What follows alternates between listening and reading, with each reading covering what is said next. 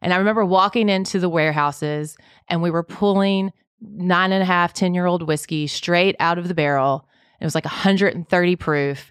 And I remember putting it up and everybody's like, oh, this is going to be great. and I, I remember sipping it and my my lips immediately going numb. And I was just like, what in the world?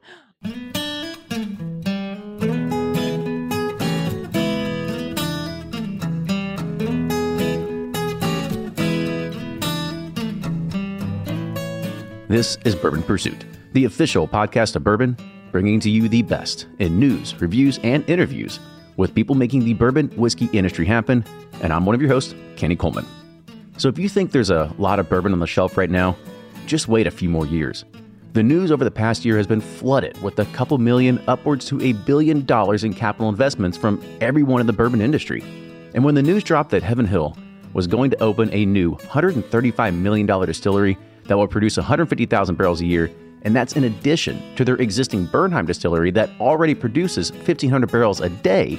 Many of us scratched our heads and thought, who is going to drink all this whiskey? So I decided to reach out to Heaven Hill and I invited Susan Wall to come on the show. She has a long, 20 plus year history working in the whiskey portfolio at Heaven Hill. She's literally seen it all. We talk about what drove this decision from Heaven Hill to build a second distillery, some of the threats they see, how they're planning for everything in the supply chain, including barrels and labor, and we also talk about data trends and where they see the international market heading. And with that, enjoy this week's episode. And now here's Fred Minnick with Above the Char. I'm Fred Minnick, and this is Above the Char. This week's idea comes from Patrick Nall, who writes me on fredminnick.com. I always enjoy your piece entitled Above the Char on Bourbon Pursuit. I was tasting some bourbon last night with my son, and he asked me when the industry started selling barrel proof expressions. I really don't know the answer. It seemed to me that Booker's was probably the first, but I thought other bourbon nerds like myself might be interested in learning more about when barrel proof expressions became commonplace.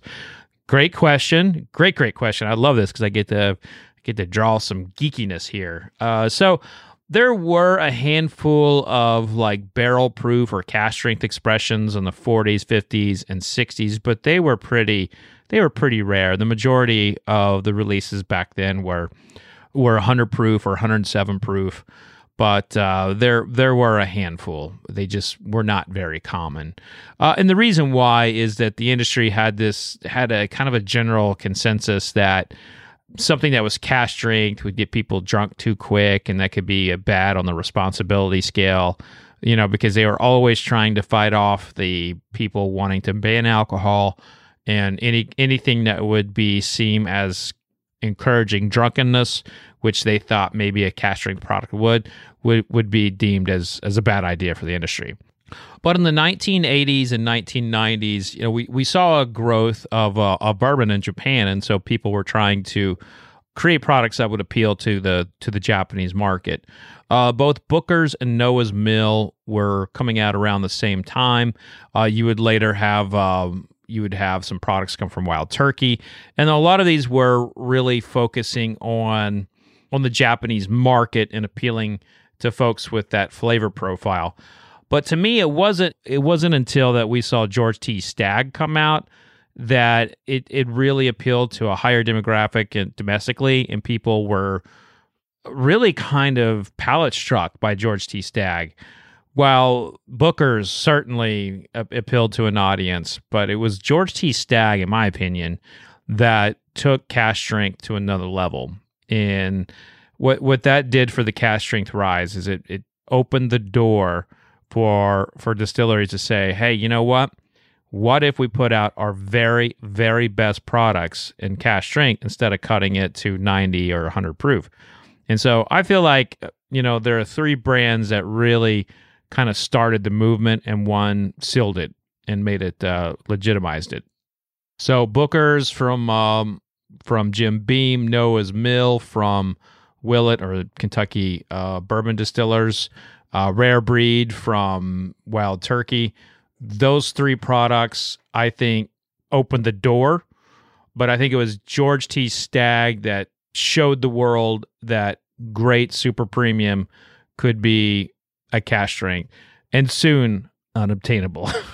so good luck getting George T. Stagg today. And the market is now what it is. But so that's a great question. And I hope that helps you understand a little history of cask strength bourbon. And if you have an idea like Patrick, be sure to hit me up on fredminnick.com. That's fredminnick.com. Click the contact button.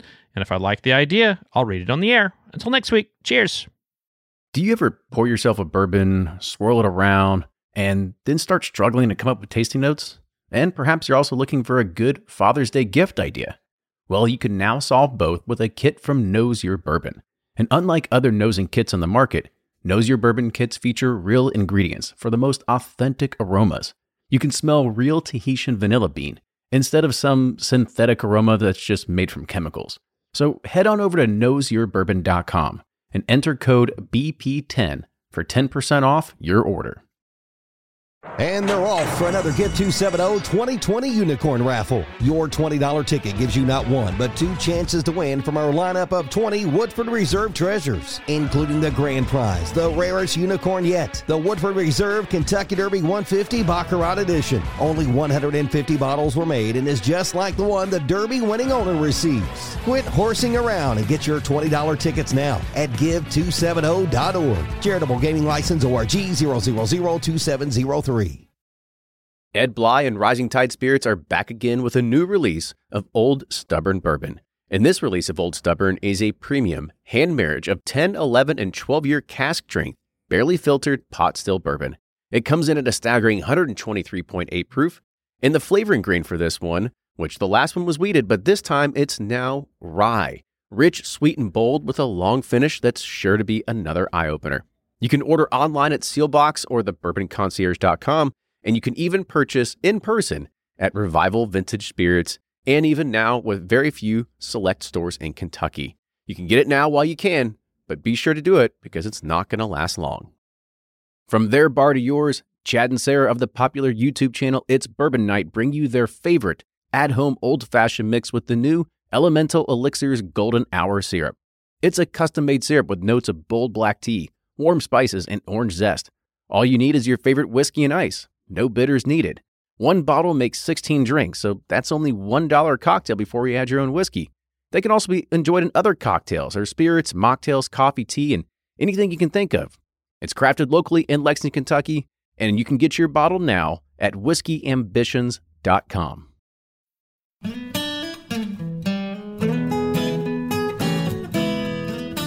Welcome, everybody. We are back with a another episode of Bourbon Pursuit, the official podcast of Bourbon.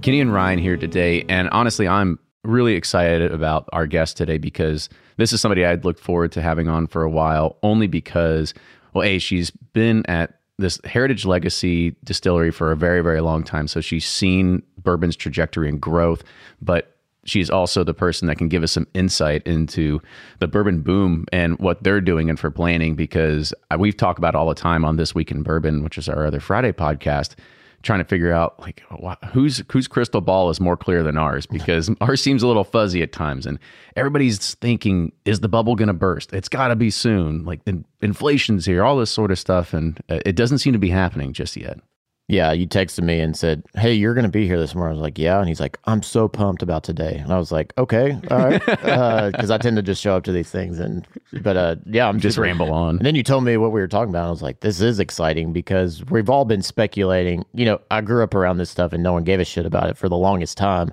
and then people did, and you know, Bardstown people, we've thought the bubble's been hitting since you know 2008 and how, probably. why hasn't toddy's expanded yet? Yeah because there's no place that can contain guthrie's ego you know like like toddy's can. Uh, but uh, no uh, yeah i'm super pumped about today because uh, you know you just go around bardstown you go around frankfort you go around anywhere and everywhere. They're all expanding doubling tripling more warehouses more still capacity and it's exciting, but you're like, how do you determine that? Because you have to forecast so far in advance, you know, and we're kind of learning that through our brand. It's like, how the hell do you know what's going to happen in six to 10 years and then lay down the capital now and hope it all works out. So that's, and worry about an oncoming. so selfishly, I'm going to use this as a therapy session, consulting, you know, to uh, figure out how we can forecast and figure out things better. No, I'm kidding. We're just going to ride coattails. That's That's right. all it comes down to. So today on the show, we have Susan Wall. She is the vice president of American Whiskeys at Heaven Hill. So Susan, welcome to the show. Thank you. Good to be here. I'm excited to be here. This is a fun topic for me too because I hear you saying like what is the crystal ball? We use that term a lot. Like, oh, who has the crystal ball? We put our finger in the air and say, "We hope that this is right." No, I'm just playing. We look at tre- we do look at trends and I always say like when we're looking at what the future of whiskey looks like, it is 100% an art and a science and there's a lot more art probably even than science to it in a lot of ways. So, Yeah. I can imagine. We're going to dig into that pretty Yeah. pretty deeply. But before we do that, I kind of want to give our listeners a little bit of background about you too, because uh, we had I kind of talked about the beginning of the show that you know you've been at Heaven Hill for for quite a long time. Twenty years at, at an organization is is quite a feat. So even before then, let's kind of talk about you know your introduction to whiskey and to bourbon. Was Heaven Hill that first real introduction, or do you have some sort of family ties to things like going on? Kind of talk about your background. Yeah, yeah. Um, I don't have family ties into the business. So I was born and bred here in Kentucky and specifically in Louisville. So obviously been around bourbon my whole life, but didn't really know what I was getting into until I came to Heaven Hill. And so I interviewed for a job here. Here's the irony of it is I had I had interviewed for a position in research for kind of a marketing research company in Evansville, Indiana, and I had taken that job and I was all set to go. And then um, I won't say I had cold feet. I had a fiance here in Louisville who decided to take a job here, and so then we were kind of like, oh, how are we going to make this work? And so I went and interviewed out at Heaven Hill. And I remember the first day that I interviewed, I walked into the conference room, and the conference room at Heaven Hill. I looked around, and there were there were whiskey and other product displays all around the conference room, and I was like, "This is the coolest place ever." when you're Um, young, you're just yeah, like working, you're just like this is booze. the coolest thing. um, and then I interviewed with Max Shapira that day, and was a bit intimidated by him because he Oh, asked sure. some tough questions. But he was he was great. But he he asked some tough questions, and Do you remember one of the tough ones he might have asked you? I mean, he, you know, he's such an he's such a numbers guy. You know, he came from a background in on Wall Street, and so he was asking a lot of focused questions about kind of the analytics of the business. And I just remember being like, I'm in marketing, man. Like, what, what's going on here? No, um, and so we we went on, and they they hired me, and so my first real introduction to bourbon in particular I remember we had writers in for a Evan Williams single barrel vintage unveiling. And so this was back in the day, this was far before podcasts, far before blogs. Um, this is like your traditional writers were in the business writing for whiskey magazines that had a circulation, you know, no bigger than the number of fingers I probably have on my hands. Your Chuck Cowderies and stuff That's like right. that, you Chuck know? Cowderies, um, John Hansell, like Gary Regan. This was the crew that was coming in to taste whiskey with Parker. And I remember walking into the warehouses and we were pulling nine and a half, 10 year old whiskey straight out of the barrel. It was like 130 proof. And I remember putting it up and everybody's like, oh, this is going to be great. and I, I remember sipping it and my my lips immediately going numb. And I was just like, what in the world? Well, at least you didn't spit it Oh, out. no, I didn't spit it out. but my lips went numb. And I was just kind of like, what are we doing? This is insane. And everybody's like, mm, this is amazing, Parker. I, I taste marzipan and, you know, freshly mowed grass and tobacco and leather. And I'm like, what is going on? Like, this is insane. And it was like one of the more insane experiences. And it goes back, you've heard the story probably from other Heaven Hill people a million times, but I happened to actually be there when this happened. And Parker, we went back to a conference room and Parker was like, you know, they're all going on and on about everything they're tasting in these. And Parker's just like, I just taste good bourbon. and, you know, and, and, and I appreciated that because as somebody who's new, I didn't taste any of that stuff in it. And so uh, over the years, we've refined our palates, we've done tastings, and now I still don't get a lot of those flavors. I still feel like Parker does a lot of times when we're tasting. I'm like, this is good, this is bad. Not sure why it's bad, but we do not like this one. And so that's my introduction. That was my first introduction to kind of bourbon was with Parker. So not a better introduction to have, right? Like he, I mean, it's drinking from the fire hose. Yeah, you have to say it's So talk about that those you know in that time period like you know where was whiskey at and where like what were some of your initiatives like some of your goals like at that time? Because obviously vodka was high you're probably like Burnett's Burnett's or you know flavored vodkas this and that. Oh what, man, so what was like the about this? the marketing plan for bourbon at that time? I mean, listen, bourbon was the heart and soul of our company at the end of the day. And so while vodka was 100% on fire, it was still the one thing that we created was bourbon from I like to say from cradle to grave. Like that that's been kind of our heart and soul. So we still were always a bit focused on bourbon no matter what was kind of happening in the other categories because of that. But I do remember we would go to very many different meetings, whether it was with distributors or with salespeople. And I remember being on stage and often having to say, like, the back bar is completely white. You wouldn't say that today, right? Yeah. Like, you would never say that today. But I remember having to be like, we have to fight for our space. And, you know, the back bar is just, it's all clear liquid and we got to figure out how to get in there. And so that has been a huge shift over time, is just to see the on premise side of the business change. I mean, the back bar is brown now, and you would never have thought that 20 years ago. And when you think about the consumer perception of whiskey and bourbon, it is, and the education level is just so dramatically different. And that's thanks to people like you all and others that are out there really talking about the bourbons day in and day out and having people like us on to be able to co- talk about what's happening is part of the tourism piece where we've been able to educate consumers along the way. But I mean, I remember sitting in a focus group probably 15 to 20 years ago and asking people to name their favorite bourbons. And at that point, everybody always included Jack Daniels and Crown Royal as a bourbon. They didn't know any better. And then when you would ask them what their favorite or how old or how much age those products had, I mean, I remember sitting in and Jack Daniels, some people said seven years old, and other people were like 15 years old. Like people had no over the place. clue how much how much any of this whiskey was aged. They just didn't even have a clue. And today, that is like not only do they know how much everything's aged, they can tell you how it's made, what is the difference in the distillation process from distillery to distillery and the aging process. I mean, they can give you sometimes more information than sometimes we feel like we even have. We're like, how do you know that? um, but but What's what secret iPad did you hack that you found Yeah. all this That's right. information? so it's it's changed dramatically in 20 years.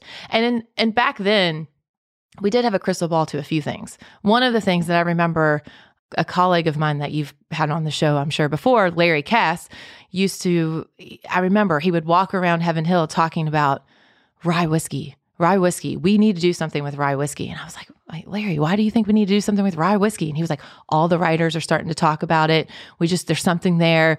And, you know, we had a product called Rittenhouse Rye that we had had for years. We had bought that in an acquisition and and so we took that brand and we repackaged it. And we didn't we didn't do a great job repackaging it, but we re- repackaged it from something that had been very old to something that today would still look old, but not as old as very old. and and we and this was before the most recent package change. And so we repackaged it and suddenly that brand it took a little bit, but suddenly it just started to grow a little bit at a time and a little bit at a time. And then suddenly we were like, oh my gosh, there's really something here to this, this category. And I was like, I always say to Larry, it's the one area you actually had a crystal ball on. You walked around here for years being like, rye whiskey's going to grow. And then all of a sudden it just kind of took off. How do you take a brand like Evan Williams, you know, say 20, 25 years ago to become like, I guess now it's like the second or third, Second. second, yeah, leading brand and American, you know, in bourbon? How, Yeah. how do you do that? It's this, yeah, it is. Uh, marketing dollars, persistence. a little bit of all of that. Um, I mean, in this industry, as y'all know, one of the things that's most important is a strong distributor relationship. And man, that is an, you want to talk about a changing landscape in 20 years, it's the distributor aspect. So, you know, it's a three tier system. We sell to the distributor, distributor sells to the retailer. And so that distributor sales team is really important. And so we've always had really strong relationships with our distributors, even when it was totally fragmented, meaning there were there were different distributors in every state and today that's just not the case now there's two or three really big distributors and some smaller ones but most of them are consolidated now And that was, they were an important partner for many, many years in growing that brand and continue to be today.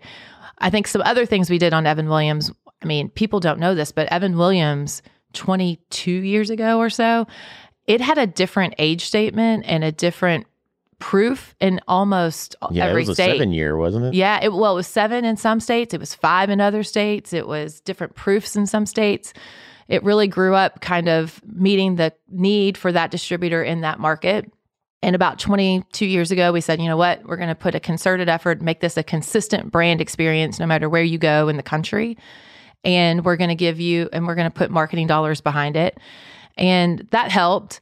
But I think the consistency of the fact that we over deliver on that brand for its price point in terms of age, in terms of proof, in terms of flavor profile has probably been its biggest reason for success at this point.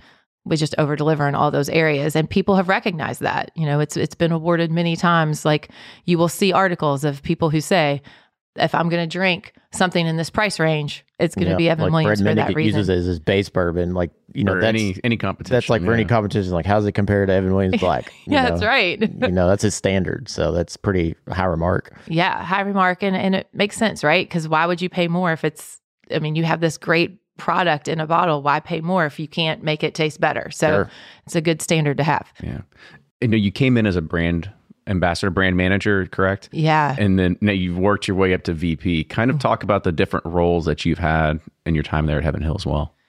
yeah. Well, the irony is that at my time at Heaven Hill, I have spent the majority of the time working on the whiskeys. I did spend a little time working on some other parts of our portfolio, but very small amount of time. So we have since we've been there i mean the role has just evolved over time and we've evolved as a company. We've become more sophisticated. So when i started out was really more focused on 100% the marketing and sales promotion of the brands. As the role has kind of expanded over time things like the visitor center started to fall underneath my role um, which was exciting because that allowed us to really do some more testing of products with consumers, really get inside consumers' heads when they come into our facilities. And then since then, I've also kind of been able to expand kind of the influence within the company to really be working more with our production teams and really understand what we need to do from a production side. So, working on our new distillery that is going to be built out in Bardstown, kind of why do we need that? What's going on with that? Um, working with our FP&A team and others on our whiskey forecast. That's been a, a huge What's an piece of the FP&A? growth. Financial planning and analysis. team. Gotcha. There we go. Yeah, there you go. so working with them on our whiskey forecast. What is what does the growth of whiskey look like? How, how do we use these barrels over time? You know, we have 1.9 million barrels kind of aging in the warehouses today. It's a lot of barrels to keep track of and a lot of barrels to determine how we're going to use. And so we have a small team of people that really look at that on a pretty regular basis. Do you have any involvement in how it's like each barrel is going to be allocated to, towards certain brands? Because you all, have, what, one mash bill, but a ton of brands that are go with Right. that mash bill. Yeah. Yes, I do. Um, we've been working really hard on a couple of different areas. So one thing is our our sensory, really trying to understand exactly which warehouses produce which types of whiskey and is there any kind of trend there? And that's still in its early kind of infancy stages but that's something that we've been working on. And yeah i work directly with there's about five or six people that we work directly together to kind of understand how we're going to use the whiskey inventory over time. And you guys know when we're looking and thinking about whiskey we're thinking about you know, we have brands that are from four years old to 23 years old and 25 years old. And so that is a lot of crystal ball. it's a Yes. big crystal ball you have to have um, to predict something over 20 years. I don't know that 20 years ago, as I was sitting in that focus group, hearing people say, oh man, uh, Jack Daniels is aged 15 years, that I would have been thinking in another 20 years, people were going to be as educated as they are today. I, I didn't have that crystal ball. So it's hard to have a crystal ball on forecast at 20 plus years from now. But I think that, you know, we do a pretty good job of trying to understand and really hone in on which of our brands seems to have the consumer interest and what is growing and and what can we do to kind of help get more people to come to that brand, make it in their consideration set and kind of see what they have. So we work very hard on on and we're constantly looking at the whiskey inventory. Yeah. Constantly. We're looking at ours too. We, we our spreadsheet isn't near as big as theirs though. No, no. We have like like a one thousandth of a sales they do. uh, you, you mentioned uh, the visitor center using it as research, like to learn and understand consumers. What kind of like, I guess, trends or data have you all learned from you know that that facility? Yeah. Um, well, I think that we've learned pretty clearly from that facility that when it comes to traditional bourbon mash bills, they're going to sell quickly. Sometimes, as you all might be feeling, too quickly. Suddenly you're like, wait, what's going on? Like, that is faster than we thought. The You Bourbon tour that we now have out at the Heaven Hill Bourbon Experience, where you can go bottle your own bourbon, that is I heard it's gone gangbusters. it's going gangbusters, but it's fascinating. It's fascinating to see consumer psyche and, and kind of behavior because we have four different products there that you can choose from. So you go into the tasting, you taste four different products. And our hope is that you decide which product you like and which product that you then want to bottle.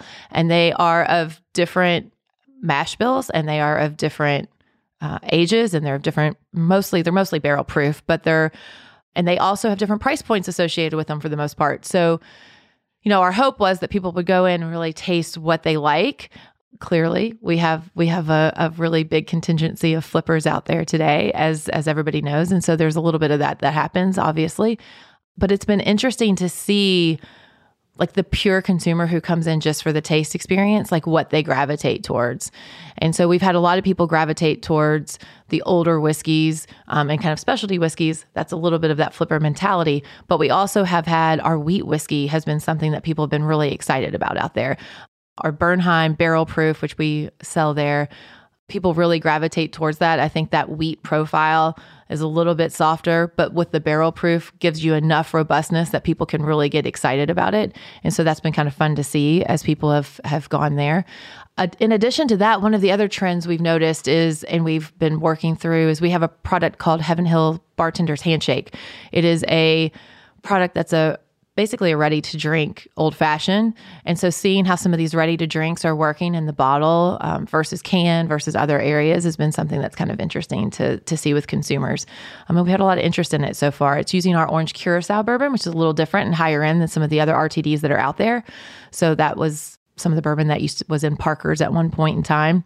And so we're using that to kind of do an old fashioned. And then we've had a lot of good excitement around that too do you kind of look at this as a as a testing ground for some things before you can take it out to a broader market? Yeah, we definitely look at it as a testing ground before a broader market. We also, you know, sometimes we in our barrel inventory we lose barrels sometimes, you know, like, you know, I mean, occasionally we, or we have just a few barrels of something and we're that would like, devastate us. I know. I know. When I say we lose barrels, we don't really lose them, but um, they either don't get used for a certain project or we tested something and now we only have three barrels. And what are we going to do with that? So the visitor centers is a perfect opportunity to kind of give those consumers something new that they wouldn't be able to get anywhere else that we don't have enough of to really sell broadly anyway and give people a little bit of taste of something different. And so we do that through our Heaven Hill Select stock. Um, that is exactly what that product is for. It is for small production items that we have had in our warehouses that just we won't have mass production of. And so we're able to kind of push it out through the Heaven Hill Select stock, which is cool for consumers because they get to taste stuff that Yeah. otherwise might never have made it to the market. It may have just been blended off into something else until we had major production of it. So that's pretty cool. I want to go back to that blend your own, but you're kind of like fascinated with the Bernheim. Forgive me, I haven't been through it yet, but uh, do they do this out. blindly, like, or are they educated on what they're drinking? It would be curious Oh, to see, bourbon. like, if they, you know, had no idea like exactly what they were drinking, and then they picked, you know, what they bottle, and then they're like, oh, it's this or that. You know, that would be Yeah, interesting. would- versus, like you said, flippers going in there like knowing, okay, I'm going to get Elijah Craig barrel proof, no matter what. Yeah, they don't do it blindly, admittedly. So they do um, get to see what they're tasting. Now, we have done blind tastings with retailers before. That's part of our kind of Elijah Craig barrel program is that, you know, because we have different ages, we wanted to kind of test out on the barrel proof program as we were migrating to an Elijah Craig small batch that's, you know, eight to 12 years old. And then you start to take that to a barrel proof uh, private barrel program, obviously those are single barrels. So they're not mingled eight to 12. They're going to be an eight year old barrel, a nine year old barrel, 11, a 12, a 10. And so when we started that program up for Elijah Craig, we asked our sales teams when you go in and you sample the retailer on this, we don't want you to tell them the age. Like that's imperative in this that you not tell them the age. And the reason was we didn't want kind of that psychology of older age, it must be better to kind of affect how people were viewing the whiskeys and kind of wanted to prove out the theory that like you can have great whiskey at any age and it has proven out over time. Like we will have people that taste an 8 to 12 and they are shocked when we reveal the ages to them that oh my gosh, I thought for sure I was going to like the 11 or 12 year old, but I really like loved the eight year old or the 10 year old. And so they shock themselves Yeah. based on blind tasting. So blind tastings are super important to really understand where your like palate lives. I think that money spot for that Elijah Craig mash bill is like eight to ten. Like Ah. I mean, twelve is obviously, but I think it's like perfectly balanced. You know, you start getting twelve and a little older, it's just it gets a little more tannicky, a little more oak. But um, I, I don't know. I think I think it's a fascinating experiment. I think you should then be cool too on that blend your own experience. If you did just like one weekend where you were like, we're gonna see like what people do. Throw these you people know? for a loop. Yeah, that would be cool. Just I'm just interested to see what would happen. Yeah, no, well, we might have to, we might have to do that. I like it. I like the idea. Yeah. Make sure you get paid for that idea. I know. Well, just give me your crystal ball. We'll call There it. we go. we'll call it even. Yeah. I mean, it's it's been a, a amazing kind of hear the journey that you've gone through in your career and how you've seen these brands grow and you've seen how bourbon's grown and you've kind of, as you said, seen it from the clear wall now to the brown wall and, and everything like that. So I think this is a good time to start talking about where are you all starting to see this shift? I'm assuming that the problem, one of the the biggest reasons to start looking at, well, maybe we just need another visitor experience because all of our tours are booked up every single day. The You Do Bourbon experience, you got to book it, you know, a week or a month in advance or whatever it is. So, from a tourism perspective, I can totally understand that. Now, the other thing that that is uh, definitely a part of this that I want to make sure I get my notes out to say it correctly. So, back in April of 2022, it's when Heaven Hill announced that the plans to open up a new 135 million dollar distillery that'll be opening in by 2024 you know, construction is going to start at some point, but the initial production starts at 150,000 barrels a year. And over time, we'll have the capacity to ramp up to 450,000. So, to and, and this is coming off a addition of the Chavley, you know, the Bernheim facility too. which is doing roughly around 100 to 120, something like Fifteen hundred a day, right? 1500 a day. 1500 Oh, a okay. day. Yeah. Yeah. Okay. So Yeah. that number and you, know, you can do the math out there. uh, so kind of talk about what you all were seeing in regards of either market demand, anything like that that said, all right, it's time to go ahead and use some of the Shapira money and, and throw down and you know, build for the future. Yeah, well, I think there's a couple of things that have played into this. I think that we have definitely continued to see really strong growth across the core of our portfolio. So whether that's Evan Williams or Elijah Craig, in particular, those two brands have been really strong. And in in that same period of time, while we've seen growth on those brands, we've had to restrict the growth of other brands in order to make sure we can service the growth of those brands. So brand a brand like Henry McKenna single barrel, boy, wouldn't you like to see that on the shelf more often? Oh, well, Right? Thank God Fred's not here. We could all punch him in the face for that. right. Yeah. Right. Um, and so, you know, with that award, the brand took off and now nobody can find it on the shelf. And we would love to be able to provide it on the shelf. It's one of the brands that we I mean, you hear it all the time, but we kind of think of it as like the hallmark. It has every attribute you could want possibly in a bourbon. It's single barrel, bottled and bond, 10 years old. We can't provide more of it right now. We've had to restrict it um, because of our whiskey inventory. And so, as we look at the whiskey inventory and we look at what we've done at Bernheim, one of the major reasons for needing a new distillery is that we're landlocked at Bernheim. We have now expanded that facility to 1,500 barrels a day, and that is where we're at. We can't do more than that there. And so, what does that mean for us as we go forward? And so, we decided we needed to start looking at this. I mean, really, we started looking at it probably five or six, if not longer ago, and we kind of like you all, the crystal ball piece, you're like, you know, when is when is the tide going to turn on bourbon? What is that going to happen? And we just haven't seen that happen yet. And so we decided to build out in Bardstown, which was great because it's a homecoming to our you know roots in in Bardstown and really bringing it back to uh, really very near our. It's it's just a few miles away from our plant there and our facilities and warehouse facilities there. So we're excited about that. And we think that, you know, when you look at at bourbon today and the way tourism is creating what was Napa in in California for wine, you know, we anticipate that even if it does start to plateau off, it's going to plateau off at a much higher space and place than it would have prior to any of this growth that we've been seeing. Not to mention the fact that when you look at our portfolio, only about three to four percent of it is in international. So we That still have a huge question. Like, how- opportunity. how, much is yeah, domestic versus international currently? Yeah, it's a small, small percentage. And so we think we still have a really major opportunity in the international markets to also service with our liquid. And so we need more liquid to do that.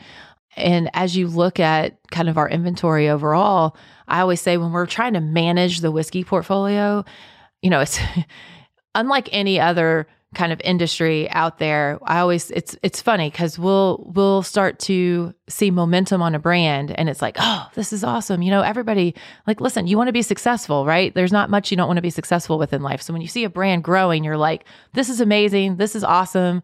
Love the consumers that are coming to these brands. Sell sell sell. And then all of a sudden you're like no no no no no. Pull back pull back pull back. We're not going to have enough. Like Right. wait a minute. Pull back.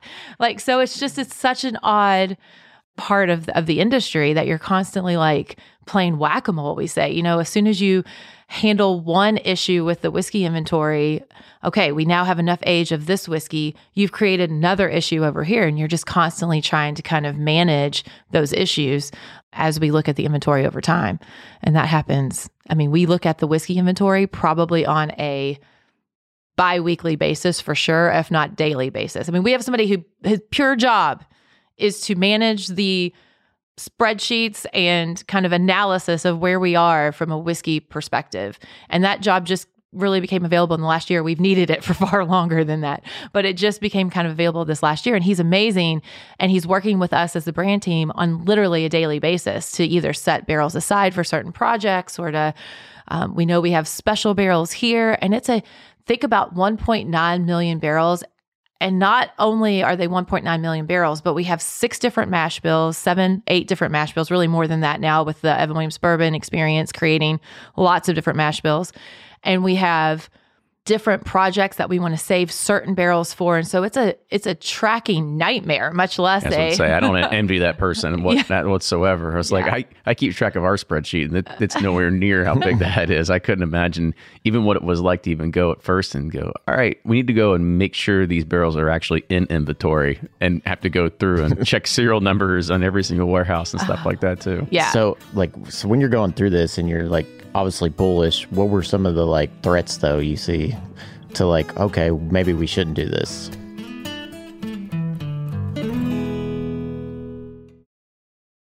If you're anything like me, then you can't get enough about bourbon. And that's why I'm a subscriber to Bourbon Plus magazine.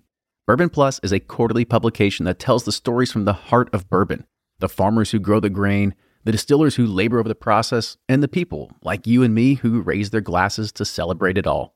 Subscribe to Bourbon Plus magazine today at bourbonplus.com, that's P L U S.com, and use code PURSUIT at checkout for $5 off your subscription. Shopify's already taken the cash register online, helping millions sell billions around the world. But did you know that Shopify can do the same thing at your retail store? Give your point of sale system a serious upgrade with Shopify. Shopify's point of sale is your command center for your retail store. From accepting payments to managing inventory, Shopify has everything you need to sell in person. And with Shopify, you get a powerhouse selling partner that effortlessly unites your in person and online sales into one source of truth. Track every sale across your business in one place and know exactly what's in stock. Connect with customers in line and online. Shopify helps you drive store traffic with plug and play tools built for marketing campaigns, from TikTok to Instagram and beyond. And get hardware that fits your business. Take payments by smartphone. Transform your tablet into a point of sale system or use Shopify's point of sale Go mobile device for a battle tested solution. Plus, Shopify's award winning 24 7 help is there to support your success every step of the way. Do retail right with Shopify. Sign up for a $1 per month trial period at shopify.com slash bourbon, all lowercase, and go to shopify.com slash bourbon to take your retail business to the next level today. Shopify.com slash bourbon.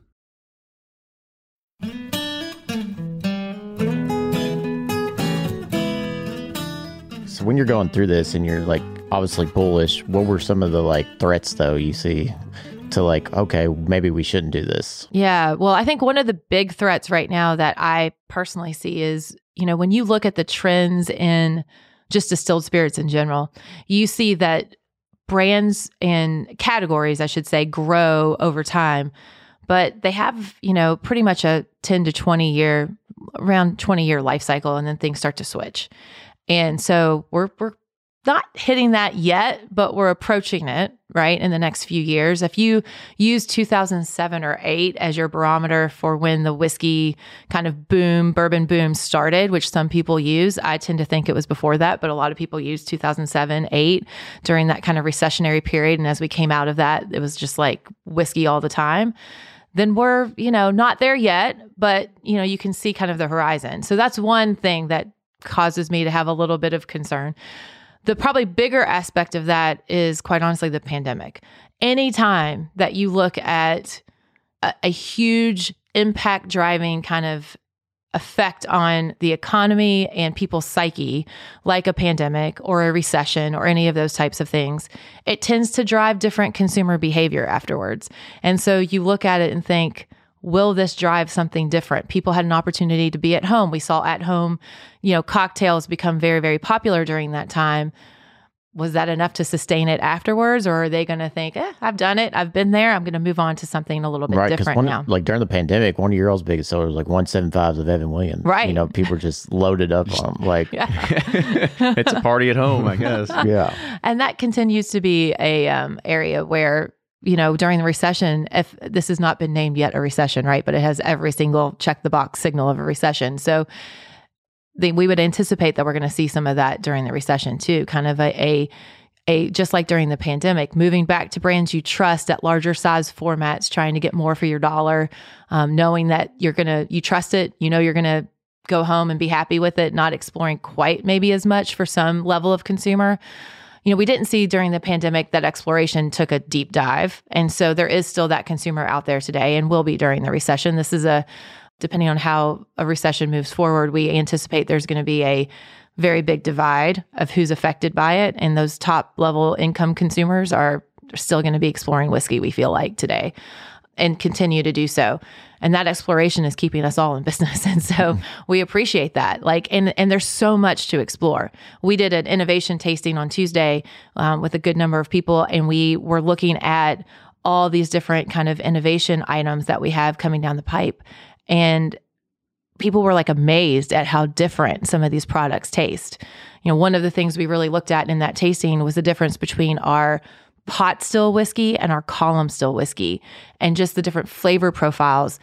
We we I had we, no idea Heaven Hill even owned a pot still. well that's, that's, the Evan Williams experience. Yeah, Yeah. Evan Williams. Oh, bourbon okay. I was about to say, I was like, I'm, I'm like going through my tour at Bernheim in my head. I'm going around. I was like, I don't remember seeing a pot still anywhere in there. yeah, I was no. like, I Two remember- big ass columns. Yeah, I, was, I think there were three. There was like Or yeah, three, yeah. yeah. I was just Yeah. like I was like looking around. Yeah, and they're they're super loud. But yeah, I was like, never mind, keep going. Yeah, so we took two whiskeys, same age, same proof from two different facilities and just said, let's let's taste them side by side. The vast difference in those two products was huge. I mean, and as somebody who at Heaven Hill has grown up on our column still very robust minty profile whiskey, um, to then taste something off of a pot still that tastes so dramatically different it's hard for us even to wrap our heads around like who's going to like this? Is this going to appeal to a certain type of consumer? Um, because it tastes dramatically different. You know off a pot still where you're hand cutting you know the the the heads and tails you get and the way that it comes off of the still it doesn't come off as consistently at the same proof profile. So you're getting a lot more just flavor coming through that then goes into the distillation process and then the aging process too. And so it comes out with just a lot different taste profile. And so there's still so much for consumers to explore today. Like that's one of the things we're super kind of excited about for consumers. over there, Jody's Mad Lab and That's Jody right. It's absolutely So- his Mad Lab.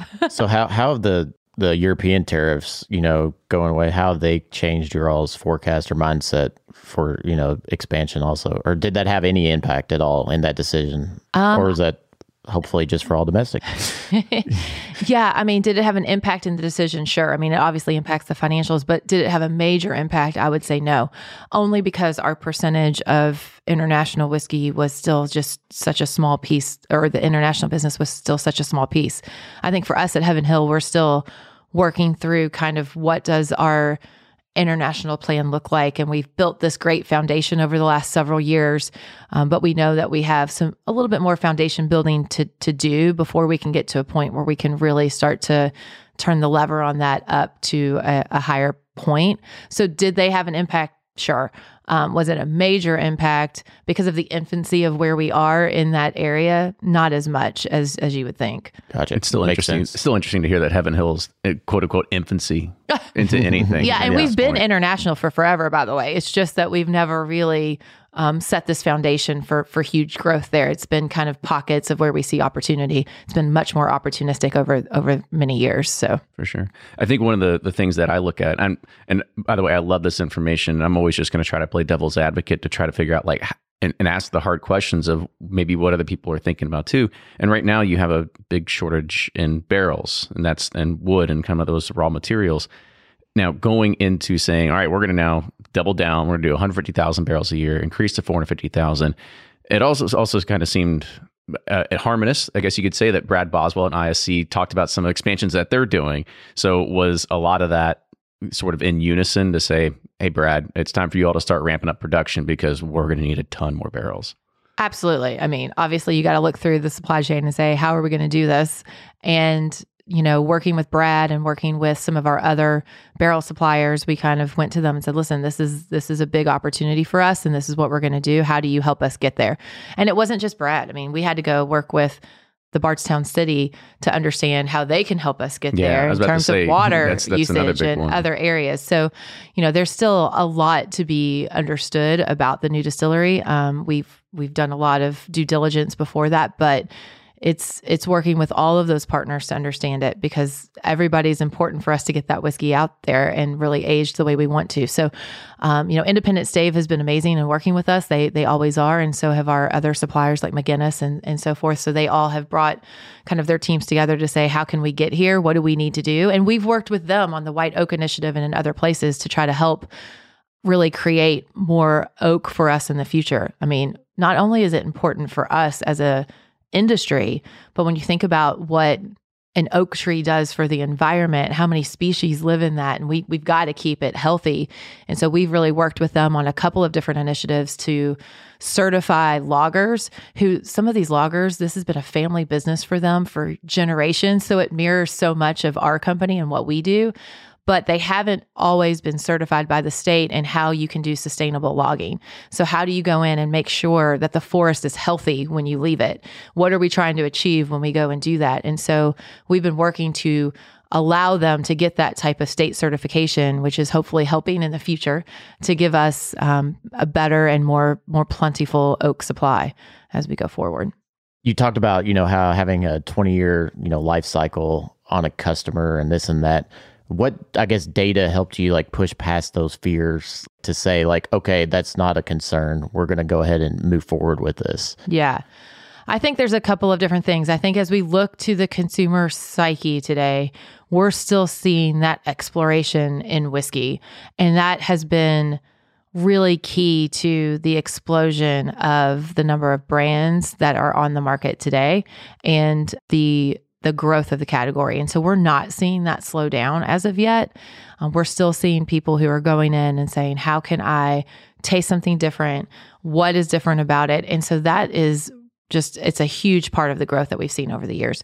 The other piece that I think has been pretty important is also seeing that overall, whiskey has continued, the pie has continued to get bigger. Even during the pandemic, while it was a little bit um, shakier, and I think really, I think one of the things when you look at numbers for the whiskey category, if you're seeing declines in the category for any certain brands, I think the thing that's helped us get over it is that the last two years, the numbers have been so erratic thanks to so many supply chain issues. Like when you think about the lack of glass for for many of our ourselves as well as many of our competitors, the numbers aren't real just yet, and so we've had to kind of cite go through the numbers and kind of decipher what what's really happening. And so we still feel like there's a lot of growth out there based on some of those kind of understanding of just the underlying things that are pushing those numbers to look the way they do today. Do you look at your competitors as because they're expanding too and get concerned like, okay, are we all going to just flood the market doing this together? sure, you can't help. I mean, you can't help but have that thought occasionally, right? When you look at the history of bourbon and you see, um, you know, during the 19, like just past the 1970s into the 80s, when that surplus of of bourbon was out there and whiskey and prices plummeted and people were blending things and doing kind of crazy things, you can't help but be a little bit like, will history repeat itself? And at what point will history repeat itself? Uh, I think you know, things have changed a bit in terms of how people are drinking, right? You know, we always say people are drinking quality and not quantity now. But, you know, I often say and, and get concerned a little bit about when I look at people's back bars um, and I look at them and think, how many more whiskeys can they add? I mean, like we have quite a bit, right? And you're, you're speaking to the audience that is probably those those types of people. They already they already own 30, 50, 90 190 bottles and it's it's how much more do we need? Actually absolutely. And i look at those pictures and i i see people send them in and i think wow when are we going to actually drink all of this bourbon that's sitting on our back bar? We need people to be drinking it as much as we need them to be collecting it. Um, but as of right now i think there's still enough exploration out there that we're going to continue to to see some growth. The good thing about us whiskey geeks, even though we have every bottle, we always want to taste what's next. Uh, right? because the bourbon bourbon, I've always said it's the perfect product because there's so many variables that go into one barrel that can make it vastly different from and it's a true unicorn every time. So it's like you never know what's you know we, what you're missing out on. John Little said best, we have yet to taste the best you know barrel of whiskey. And so you you know it's like always it's always out there. So. yeah and i remind myself that the reason people have so many of those bottles on the shelf is when you want to do a comparison to some of the ones that you tasted before you still have to have that whiskey right? Exactly. So you're like hey i want all of that so i can compare it to one another. So the other question looking at the, the growth of this is of course your need warehouse space and warehouses today are of course you know you gotta you gotta have the land. I'm not too sure where in bardstown you plan on having all these new warehouses. You bardstown road. You, it's like you're, you're gonna probably need even more than that. And to kind of look at this from the the consumer or maybe the, the bardstown residential aspect have they been okay with everything going into it? I know right now Sazerac is fighting a huge battle with their expansion and trying to find residential places or just places just to build more warehouses. How have you all been able to kind of forecast that and or try to mitigate or work with the city on that too? Yeah. So we've obviously built a lot of warehouses over the last several years, um, mostly off of Bardstown Road in our Cox's Creek Barrel Preserve area. And we're continuing to build across the street from the original site in another um, site across Bardstown Road right now. So that is, you know, we have looked for areas that we think can support the growth of that many different warehouses with such a large footprint and we've also looked for areas that we think um, we can do that in a way that will be beneficial to everybody around it, where we won't have some of the issues that Sazerac is facing today. It is a concern and it's something that we're continuing to look at. It's expensive to build a warehouse, right? And it's a huge amount of capital that is going back into our whiskey portfolio to continue to see it grow. And we do have some concerns about it. So we are looking at some alternative ways in which we can think about our whiskey portfolio and the way that it's aging and how we can do that in maybe a bit more of an efficient uh, way. We have so many different warehouse locations. We have six locations and so many different styles of warehouses from yeah. brick to to our traditional warehouses. And you know, we used to have this theory that our brick warehouses down at Bernheim, um, and I won't say who who generated this theory internally to the company, but it was somebody who had a very traditional viewpoint of whiskey, and we used to say, "Oh, those don't actually produce that great of whiskey." Like internally, that was like a folklore thought that kind of was around, like, "Oh, we don't want to pull whiskey from Bernheim." That's where all the exports are. Yeah, okay. right, exactly. but, but brandy. There, yeah. uh, but over the years, what we have discovered is that that is just what I said, folklore. It was not real, real truth. And so as we've started to pull more barrels from Bernheim, we've re- realized that, you know, depending on what age you're pulling in mash bill and such, we're pulling some really great whiskey from down there. Um, some really great whiskey that we've been super surprised about. And so because of the folklore that had kind of been generated. And so I think we're trying to look at, you know, when we're thinking about our whiskey portfolio, do we have to have the style of whis- rickhouses that we have today? Can we use others? Can we move barrels at some point? Moving barrels is expensive too. There's labor in that. So that's always something that to kind of consider. But are there more efficient ways in which we can do that? In fact, we have a big initiative at Heaven Hill right now that we're working on called the digital transformation of our whiskey. And it's really about collecting much more data on a barrel by barrel basis and trying to use that to understand how we can be more efficient with how we put our whiskey away, how we pull our whiskey out, and what our warehouses look like in the future. Again, that's relatively in its infancy stage of us doing it, but we've collected data on barrels for a long period of time. But we're now expanding the amount of data we're collecting on a by barrel basis so that we can go in and understand as you all said, we have one mash bill, many brands that come from that mash bill, and we're trying to get a certain taste profile every time. Most of that has been done through just the knowledge and experience of people who've been with us for 30 and 40 years. Well, they're all starting to say, I've loved this gig for 30 or 40 Time to years. retire. Yep. Time to retire.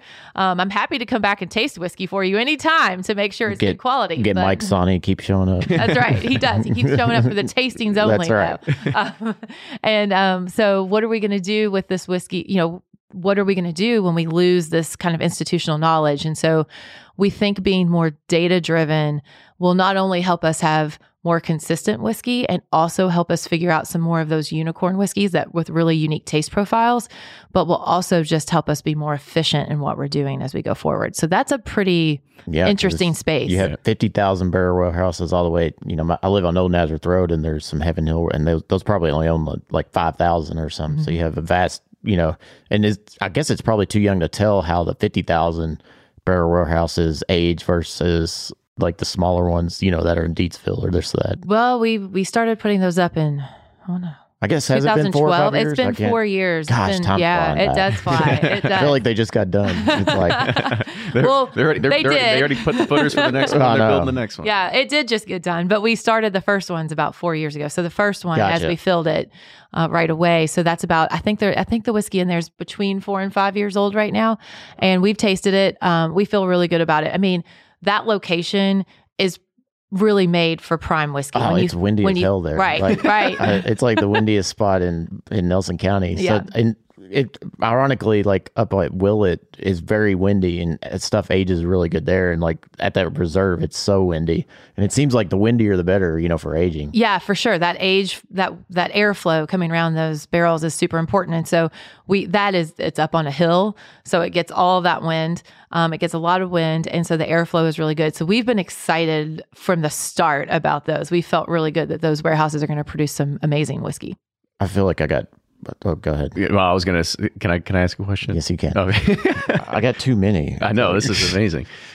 So the other thing, I, I well, also, we want to come back in a year after you collect all that data and probably have somebody on to kind of talk uh, and look through. Because for me, as being a tech guy, that fascinates me in figuring all that out. But one also thing that you did mention was labor. Now, what you're doing as well is you're creating sort of a, a trickle effect. So you're building this. You need, I think I saw saw roughly need 100 employees to be able to do this. There's me more employees that need to be building warehouses, more employees that need to be building barrels. And does Bardstown have the labor and the workforce be able to support something like this going forward? Yeah, I think we think it does. Um, I think that between Bardstown and the greater kind of the only reason area, I, yeah, the only Yeah. reason I asked it is because coming out of the pandemic, I mean, we saw it was it's been it's been really tough all around. I mean, I, every every company that I talk to, like we're hiring, we're hiring, we still can't find people, and it's it's like, is how long is this going to continue? Yeah, we've seen a little like on the visitor center side, we've seen a little relief in in that it's not 100% yet, but we definitely are seeing more candidates actually showing up for interviews, which is a key piece. Yes. Because that was happening for a while, but we're seeing more candidates show up and more candidates um, looking for positions. So that's good. If we think it's heading in the right direction. Is it there yet? I don't know. But I think we feel pretty good about the workforce that we need to support kind of these areas at this point. I think that we have a we have a workforce in Bardstown that is amazing. They have like supported us. You know, we've had obviously some struggles over the last year, but in in general, they have been like an amazing support system for us as a business. And um, we have some new people on the production side that have been driving some amazing changes at Heaven Hill to really make sure that we have the right amount of focus on on our bottling lines and being able to do some unique and very like different things to make sure that we have enough labor and enough workforce on all of those bottling lines to produce the bottles. Because that was a big issue coming out of the pandemic was just having enough workforce for all of that and then as we look at what the workforce is needed for the future, I think, you know, we've been able to pull now in the industry. The industry is very popular, so that helps in, in Kentucky. Like people like want said, to work you walk in, in, the that industry. conference room, you, you see the bottles on the wall. Right, Yeah, right. you get excited. I, excited. want to do this. I mean, it's true. I mean, I've, I've heard people that are moving to Kentucky just Yeah. to go work in the bourbon industry. Yeah, absolutely. And so that that is a big draw just to be in the industry itself. Um, and we have people, uh, you know, the people I love are the people who are willing to come in and learn it from the ground up. Like those are the best people that we we can get. And so there, we have a lot of people who've done that over the years. We've had people who, I mean, Jody is a great example of somebody who has worked his way up from the top to the bottom. Jeremy Fletcher, they all kind of, they were worked in the barrel on the barrel side of the business in the warehouses, kind of managing and leading some of that, and then moved over. I mean, Jody's now our artisanal distiller downtown some, with some of the learning that he's had from our master distillers over the years. And Jeremy's kind of in a similar position where he's done that through the year. So we, those are the people that like, they live and breathe Heaven Hill when they're done because they've like been through every part of the process and can talk about it. And that's really the kind of people that we want to have come into the company. Um, and so we're seeing people come into the industry. So I think from that perspective, that puts us a little bit above, definitely above. I'm sure you, like me, anytime you go to a restaurant today, you're kind of like, are they going to be open past seven? like, Yeah. um, so I think that puts us in a little bit better position. I, so I, one last question, and I'll let Kenny if we have any more. But uh, No, no, you're, you're good. you were talking about um, the tourism side was helped you like get bullish about the new distillery and this and that. What are what what makes you bullish about tourism? Because I don't know. What we'll probably get. You know, this is 2022. What around a million visitors now? What are you forecasting? Like, is that going to increase? Is it going to stay the same? What are you What are you seeing? Yeah. in that regard. Um, so yeah, we're we're forecasting increases in terms of tourism for sure, and I think the thing that has been um, most exciting is the amount of people coming in from out of the state of Kentucky. So that's always been a big factor in our tourism, but as we continue to kind of see tourism flourish, we're continuing to see that number increase over time. The amount of people coming in out of the state. And so, you know, they're taking all of that learning back with them and then telling more people about bourbon. And so that is critical and key as we move forward. I think another piece that's critical and key for the growth of the industry is the direct to consumer piece, which hasn't opened up as quickly as we anticipated it would. Um, I think that could blow the doors open for the industry as a whole. It's going to come with a host of other problems, but I think that it has a opportunity there that is we haven't even like scratched the surface of yet. Like it, it's just That's a good point. Yeah. Um, making it much easier for your customers to access your products, you know, where, where it can be challenging now. Maybe not so much for your main staple brands, but your your your special, Exactly. you know, rare offerings and whatnot. Yeah, we've been big advocates of direct consumer shipping for for a few years now. Yeah, but nobody listens. Yeah, well, there's only you can only get so far in a bourbon podcast. That's right. But yeah, you're right. It, you're not going to be shipping Evan Williams, but you do have the opportunity to take all this arsenal of barrels and fun projects that you have and be able to kind of create and release this to a, a Heaven Hill group of advocates or people that are out there that just want a subscription or monthly box or Right. all something that sort of stuff. Right. And so that that is that's an area that I think just is just ripe for explosion that hasn't even been something that we've been able to like take advantage of with really the exception of the state of Kentucky. There are other states, but they're just um It's too small. they're just too small. Mean, Yeah. You have to have a whole operation that has to take care of it and the Yeah. logistics, and it's just So it just not, doesn't not worth it. doesn't yet. make sense yet. So um, hopefully, as that starts to grow and we see more changes in legislation uh, across the country, we will be able to see a whole different avenue to get into front of consumers. So that too, when we think about like that crystal ball effect, Yeah. all of those things start to factor in of like there's still opportunity here. All right, we I'm- just got to starting to understand. I'm getting on start board. to believe. Feeling Start to better. believe. I'm feeling better. I believe. I believe. All right, Kenny, you ready to go double up our debt? I, I don't know about that. I don't know about that. I'm I'm already leveraged pretty far at this yeah, point. exactly. Susan, I just want to say thank you so much for coming on the show today because this was a, a great opportunity to be able to get you in front of our listeners because I think that you have an incredible story and history and being able to talk. I mean, we you told one story. I'm sure there's a thousand more that you can tell out of your time. Yeah, I feel like we could talk for two, like two more hours at least. easy, but that, easy. I'll keep it. I'll stop. We'll have a we'll have a round two sometime and be able to kind of dive into more of those those stories that you've had over time. But for a lot of people out there, I mean, this is and it, probably people in the industry are going to be really interested kind of hear your your take on this because I'm sure everybody's dealing and fighting with this internal struggle of how much longer is this going to be sustainable, and knowing where you all are projecting is giving probably a lot of people the warm fuzzies to be able to say, okay, all right, you know, and I guess that's another question is you all said we're going to do 135 million. It was like, why didn't you say, you know, we'll just start like 30 million? Like you just said, like we're just go all in on this. all in. Yeah, listen, when we've looked at our projections, we feel like we need this. One of the reasons for this has been we've been cutting so close on production at Bernheim that we don't have an opportunity at Bernheim to do as much exploration of mash bills and different things that we would like to. The headspace is just not there from a production perspective. And so we needed another facility to kind of help us do that. Um, did we go big and go all in? I mean, we don't have to use all that production time. I mean, we don't have to produce every barrel if we don't want to, and likely won't because we'll probably be doing more innovation at that facility. And so there might be some changes to line time and things like that that kind of happen um, from a production standpoint. So, I mean, I, but I think though, as we said, the consumer is exploring. We've got to have new mash bills. We've got to have new ways that we're thinking about our whiskey. And to do that, we needed another facility.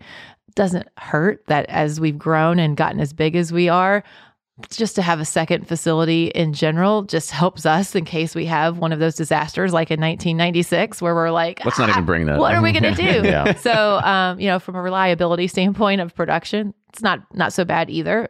But in general, we still feel really bullish about the category, and and you'll, you're going to hear us say that over and over again. We do still feel pretty bullish about the category. We're seeing other categories get a little bit of lift. Tequila is one that's been kind of, but it's doing it in the same way that bourbon did, and I think they can live together actually because the trends are so similar to one another. You know, I've noticed that you know a lot of people drinking margaritas and tequila seltzers and palomas and this and that, but I've noticed that all my friends always finish the night with a bourbon. That's right. Good Kentucky boys, I'm sure. yeah, exactly, precisely. Well, I'll again reiterate. Thank you once again for coming on the show, only because it was a pleasure to have you on and knowing your story, your history, the projections. I think this has been one of the most fascinating episodes that we've had in a while. So thank you so much for coming in and being able to do this Yeah, with us. great. Thanks for having me. We're always happy to help. we we love we love bourbon, so we're happy to talk about it anytime. That's all right. well, I usually close it out saying if if people want to follow you or know more about you or get in contact with you, how would you do that? But maybe you don't want people to contact you. You Probably go. not. There you go. No, no, There you go. Yeah. So Um, if, if you do want to get in contact or contact us, we'll vet the questions and then we'll forward it on or something like yeah, that. Yeah, and you can always go to heavenhilldistillery.com and, and fill in one of our kind of inquiries. It all gets back to us. Trust me. We're pretty good about that. We're still, uh, as big as we are, we're still small enough to, to care. So Yeah, I we're was about good. to say it's still it's still a small team. We know a lot of people over there, so it's good right. good company. But thank you again uh, for coming on. Follow Bourbon Pursuit wherever you get your podcasts and your socials, all that sort of good stuff. And you like the show, leave a review, tell a friend, and maybe as maybe in a few years and they catch on, and they start hearing about oh, there's this new distillery being built in Bardstown. Like it's not. It's the second big distillery that they're doing. Like you can hear it back on this episode. So make sure you share with a friend. It's the best way to grow the show and grow the category bourbon as well. But with that, cheers everybody. We'll see you next week. Toodles.